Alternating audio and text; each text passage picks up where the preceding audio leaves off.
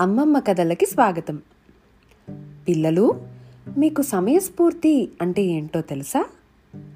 ఇవాళ మన అమ్మమ్మ కథల్లో సమయస్ఫూర్తితో వ్యవహరించటం వల్ల ఎంత పెద్ద సమస్య నుంచైనా సులభంగా బయటపడవచ్చు అని ఈ గబ్బిలం సమయస్ఫూర్తి అనే కథ ద్వారా తెలుసుకుందామా మరి?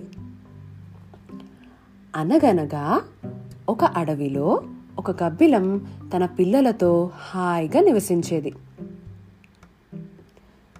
పిల్లలను గూటి వద్దే వదిలి ఆహారపు వేటకు బయలుదేరేది.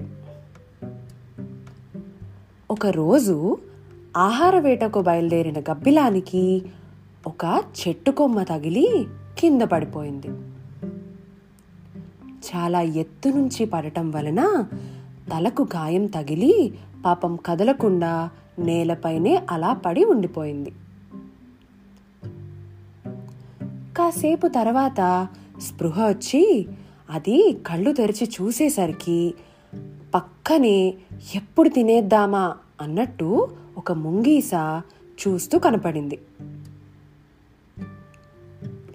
గబ్బిలం ఎప్పుడైతే కళ్ళు తెరిచిందో వెంటనే ఆ ముంగీస దగ్గరికి వచ్చి ఓ గబ్బిలమా ఈరోజు నాకు ఆహారం దొరకదేమో అనుకుంటూ వెతుకుతుండగా నీవు దొరికావు.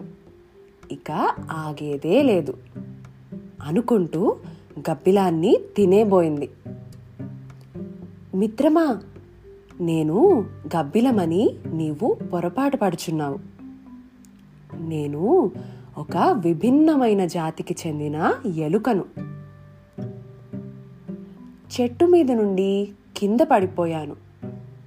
అని చెప్పింది గబ్బిలం. అవునేమోనని నమ్మిన ముంగీస నిరాశతో గబ్బిలాన్ని వదిలి వెళ్ళిపోయింది. వెంటనే గబ్బిలం హమ్మయ్యా అనుకుని తన వేటని కొనసాగించింది. అనుకోకుండా మరో రోజు ఈ గబ్బిలం అదే ముంగీసకు దొరికిపోయింది.